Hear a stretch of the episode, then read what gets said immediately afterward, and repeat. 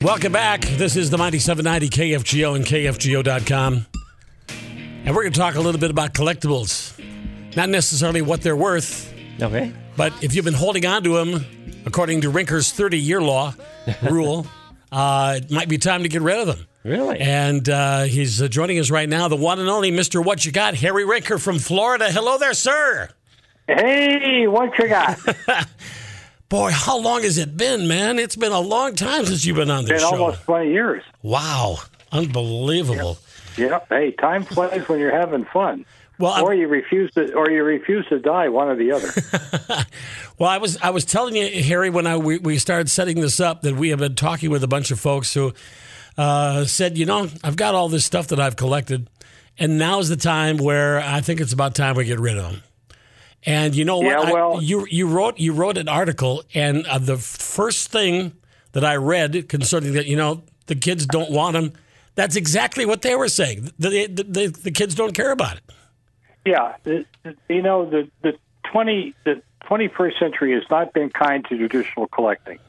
The new generation of millennials either don't want the stuff or they don't want what you have. They want what they want, and this is this is a big problem. I mean, the, the the problem is if you're over fifty, you probably waited too late to sell the stuff because uh, it's it's a tough market out there right now for the traditional things. Furthermore, you know, if we'd had this conversation two weeks ago, I would probably be talking with you entirely differently than I am today with this, you know, fall of the stock market, possible recession, all the rest of this. Man, this this goes back to two thousand eight to two thousand. Ten, when the word was, if you got antiques and collectibles, don't try to sell them because now is not the time. So, but yet, but yet as people downsize and so forth, they don't have a lot of choice.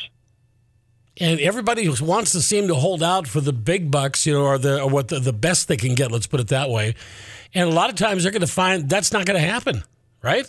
Well, yeah, there are no big bucks left anymore uh, today. Today. If you hire someone, you have, you have a number of options. You can try to get rid of yourself on Craigslist and eBay, but you'll just drive yourself nuts and take forever, and you won't sell most of it anyway. The other, and we're talking about just a home that has antiques and collectibles that came down through the family. Collections are a slightly different uh, point of view. But the other thing is if you call an estate sale person and a person that comes into your house and marks everything and puts in an estate sale, you're going to be paying them fifty percent of the profits or more. You know, auctioneers are already up in the twenty-five, thirty-five, forty percent uh, of stuff. And prices out in the field have just dropped. I, I mean, things that may have sold for a couple hundred bucks twenty years ago, you're lucky to get fifteen dollars, twenty dollars for them at the moment because, you know, there are no fixed prices in the antiques and collectibles game. And therefore, something is worth only what someone is willing to pay for it at a given moment in time.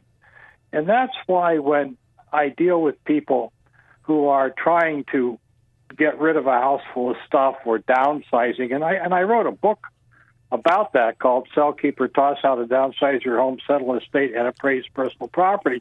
And although the book is over ten years old, it's still loaded with a lot of great advice on how to do this. But anyway, going back to this, the first thing you have to do is get a realistic view of what your things are worth, not on the secondary retail market. In other words, a lot of people go out to an antique shop and say, oh, look, I have one of those that's worth this. I have one of those that's worth that.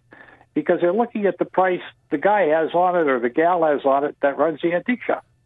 But, but what they're seeing is it's still sitting on the shelf because they didn't sell it at that price. Okay, and they didn't pay that price to buy it either. And so, you know, you have to get some very realistic look at what stuff is worth yourself. And if you don't have the ability to do that, hire someone that can tell you. I want to back up just a little bit because when you were on the show with us, we did that show for so many years. You were in yeah, Pennsylvania. We you were in Pennsylvania, and you had a schoolhouse that you were filling full of collectibles. That schoolhouse yes, I, is now gone. How did that work? How did that work? Well, what happened was that in the end, I filled it with fifty thousand plus things. And then my wife took a job out of Michigan at Davenport University, and we went from a fourteen thousand square foot schoolhouse building down to a two thousand eight hundred square foot house. And I was able to move maybe about fifteen, twelve to fifteen thousand of the objects out to Michigan, but the rest had to go. I hired it. I, I just said to an auctioneer, come in, clean it out, and sell it for me. And I, I didn't. He sold it at auction, which is what I wanted to do. Uh, I have a condo in Florida that's fully paid for now. I had money in the bank. Uh, he, he did real well for me. And the way I dealt with it is this. I didn't go to the auction. It took him two and a half years, by the way, and, and about six or seven auctions to get rid of it all. I didn't go to the auctions, and I didn't look at what everything sold for. I just looked at the bottom number of the checks and said, okay, this is more money than I had before I started. And, you know, did I, you know, if I would have sat down and said, oh, my gosh, I didn't get a th- half of what I paid for that, I would forget all the objects that I got ten times what I paid for. But the tragedy was my Apple Long Cassidy bedroom suite, which I paid five thousand dollars for and sold for three hundred fifty bucks. Oh, no. Oh, no. Yeah, well, it's okay. I had the use of it and the pleasure of owning it. And, you know, I didn't buy antiques and collectibles as a retirement fund. Okay, they were not my retirement fund. I didn't need to live off of them. I planned my retirement. Unfortunately, Bob, most of the calls I get today are people who are older, who have medical bills and have retirement issues and need money. And if you need money, trying to sell your antiques and collectibles is not the way to get it. If because you ju- it's tough. It's if, tough. If you just joined us, Harry Rinker is with us here on K F G O. He was the host of uh, What You Got for many, many years on this radio station, and we're talking about uh, disposal. It might be time for disposal of your items, and we're talking a little bit about uh, to Harry about uh, that and the procedure. By the way, is it, you know, you mentioned uh, you had an auction. Some people are doing it piece by piece. Piece by piece would drive you crazy, wouldn't it? Well, It, it, it is, uh, unless you want to go into business of shipping stuff and listing it on eBay and or, or Craigslist, which is a little bit better because it's local. Look, here's the name of the game. If I go into a house that has antiques and collectibles in it, okay, now we're not talking again about a, co- a collection of fifty thousand Hot Wheel cars or something like that, but, you know, the standard house, probably fifty percent of what everything is worth is in probably ten percent, five to ten percent of the objects. Sure. And, and and and so those are the ones that you sell to get the money, and you just get happy to get rid of the rest of them. I was up at I was up at a flea market, a big flea market down here in Mount Dora, uh, Florida, uh, Reningers, and they have extravaganza week. And there's I'm sitting, I go in out out one of the uh, tent areas outside, and there's a guy and his wife has a table. Anything on this table, five bucks. Anything on this table, two bucks. Anything on this table, ten bucks, right? And I said, you know, why? You, what are you doing? And he said, well, we, first of all, we paid more of this for all this stuff anyway. We just want to get rid of it. And he says, you know, the funny thing about that is people pick up something for two bucks and five bucks and ten bucks. They don't argue with us. They just give us the money. And, and his attitude is, you know, right now it's all sitting in my home in the basement worthless, and at least I leave here with money in my pocket. Well, but but that's that's that's what I try to teach people or tell people, and they don't understand it. People say to me, they come to me and say, "What is this worth?" And the answer is, when I'm looking at it, its value is nothing, because an antique and collectible is only only worth something when somebody reaches in their pants, pulls out their wallet, and pays for it. For that moment in time, it has value. Two minutes later, it has no value again. Yeah, kind of like a car coming out of a showroom, you know? Well, you know, well, that's a good analogy, Bob, because I try to tell people, you, if you go into an antique show or shop or wherever you go, and you buy an object that at what we would call book price, retail price in the antiques market, right? That retail price includes profit to the person selling it, includes overhead that the person had to pay to sell it, and maybe, just maybe, uh, if you have to turn around and sell it, you might get thirty, forty cents on the dollar, but you won't get one hundred cents on the dollar two minutes after you walk out the door and say, hey, you want to buy this back? That's and for that's, sure. That's, that's the problem between book book value, retail value, and and wholesale value. And when you're when you're trying to sell out a house full of antiques and collectibles, or or, or just a house full of stuff, you know, uh, the the truth of the matter is that it's wholesale that you're selling at, not retail. You're not an antique dealer. You know, you want to become an antique dealer or a collectibles dealer, go to the show, set up your tables, pay the hotel rent, pay the meals, pay the pay whatever, and and you'll find out how little you make it. How, how little you make. I I think most antique sellers work for minimum wage or less. There was a, an interesting portion in one of your articles here, Harry, talking about that uh, time is a fleeting commodity, and that you had bought computer software and a digital camera, which I thought was a, a story that I think a lot of us would uh, would relate to. Can you explain that uh, about the, the software and the camera? Well, what what happens what happens is that, you know, in fact, I I just. Uh, Got a question. I I, my, I still write my weekly column, Rinker on Collectibles. It's now in its thirty-third year. People can go up to my website, harry rinker dot com, and read my column. And I write a text column one week and a Q and A the next. I just wrote a Q and A about one of the very early Sony disc cameras. You know, one of the fr- we're talking nineteen eighty-nine. Okay, it was a camera you could you could take pictures and put them on a three and a half inch or no no nineteen ninety-nine. Uh, you could. No, nineteen eighty-nine. nineteen eighty, eighty-nine. I can't remember the exact year, but somewhere around there. Yeah, nineteen eighty-nine. You could take pictures with the camera, put them on a floppy, just stick them in your computer, right? Okay. Two, year, two years later, it's obsolete. What's it worth today? I don't know. You can play bat ball with it, pass it, throw it back and forth. I mean, but you know, technology changes, and right, right now. I'm, I'm about ready to sit down and write a column about what this coronavirus is going to mean to my trade. But I'm going to tell you what, it's going to have a fascinating influence on the antiques and collectible business, because all of a sudden everything is going to happen digitally. As you know, the president tonight just said no more people flying in from Europe, right? Correct. So how are they going to have all these business meetings? The answer is they're going to do them with telecommunication, right? I would suspect, the, the, yeah. The, the, the coronavirus virus crisis is going to create an increase abil- increase use of telecommunication for people under fifty. Okay? Once yeah. they learn to do that, they're not going to want to go out shopping at an antique show or, or mall or something for stuff. They want to telecommunicate it to them. And it's going to change, it's going to change everything. Yeah.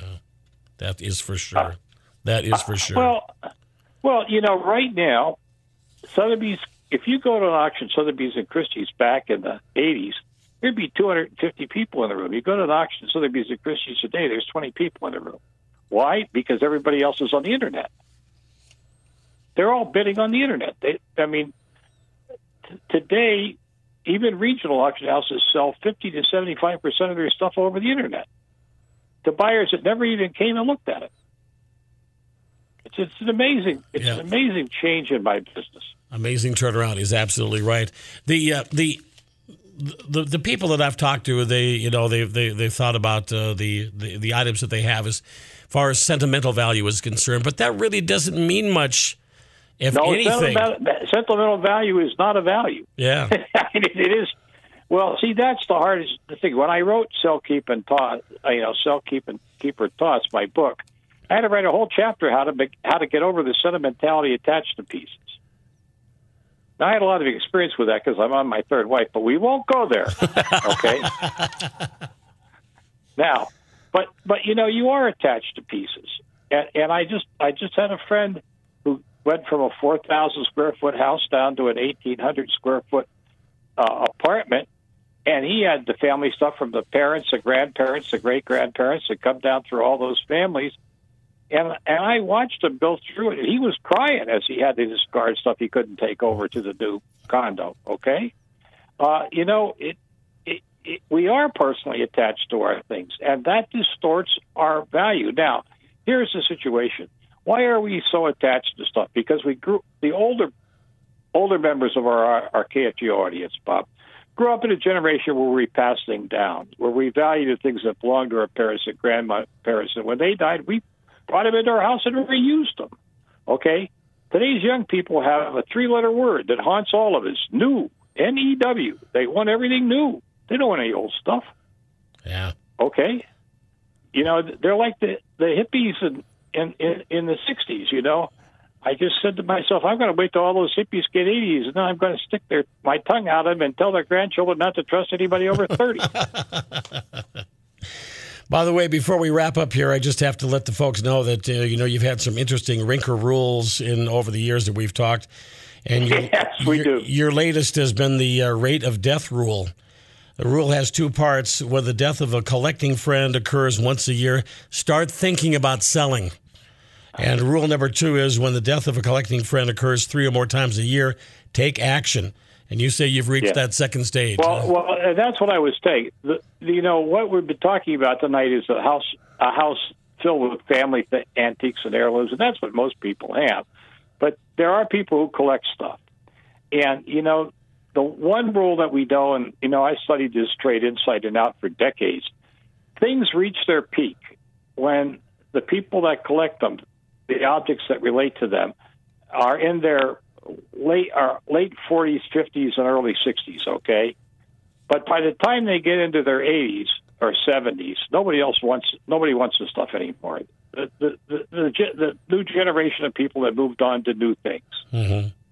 okay? And I, I have to tell you, the social prestige, the joy of having this stuff, young people don't see any value in it. Well, part of it is that families are smaller, people are moving around, you don't live down the down the street from your grandparents anymore. You know, people have lost touch with the past. Speaking of that, uh, uh, there was one other note I noticed, too. You said that, uh, like, historical societies, they're not taking donations anymore, or at least not many. Oh, well, back in the nineteen seventies, when I was the director of the Historical Society of York County, I always told people that we were object-rich and cash-poor, okay? And now, and this is a common problem for historical societies. You know, they can't take everything because there's no room, and they they don't have the budgets anymore to afford it. In fact, if anything, you know, closing down, if we start closing down museums and historical societies in the United States, it's going to have such a serious impact on many of them that some will not survive. Yeah. Well, I'm, I'm not going to get you, I'm not going to get you started on American Pickers or any of those because we're running out of time. The president kind of screwed us up a little bit as far as our time constraints. What, what do you mean, American Pickers? It's all a joke. Well, that's what I was going to say. It was. Well, but we'll, we'll do that again some other time it's, down the road. It's T V, Bob. It's all for show. Like the collector inspector, right? Hey, listen, I got news for you. That was entertainment too.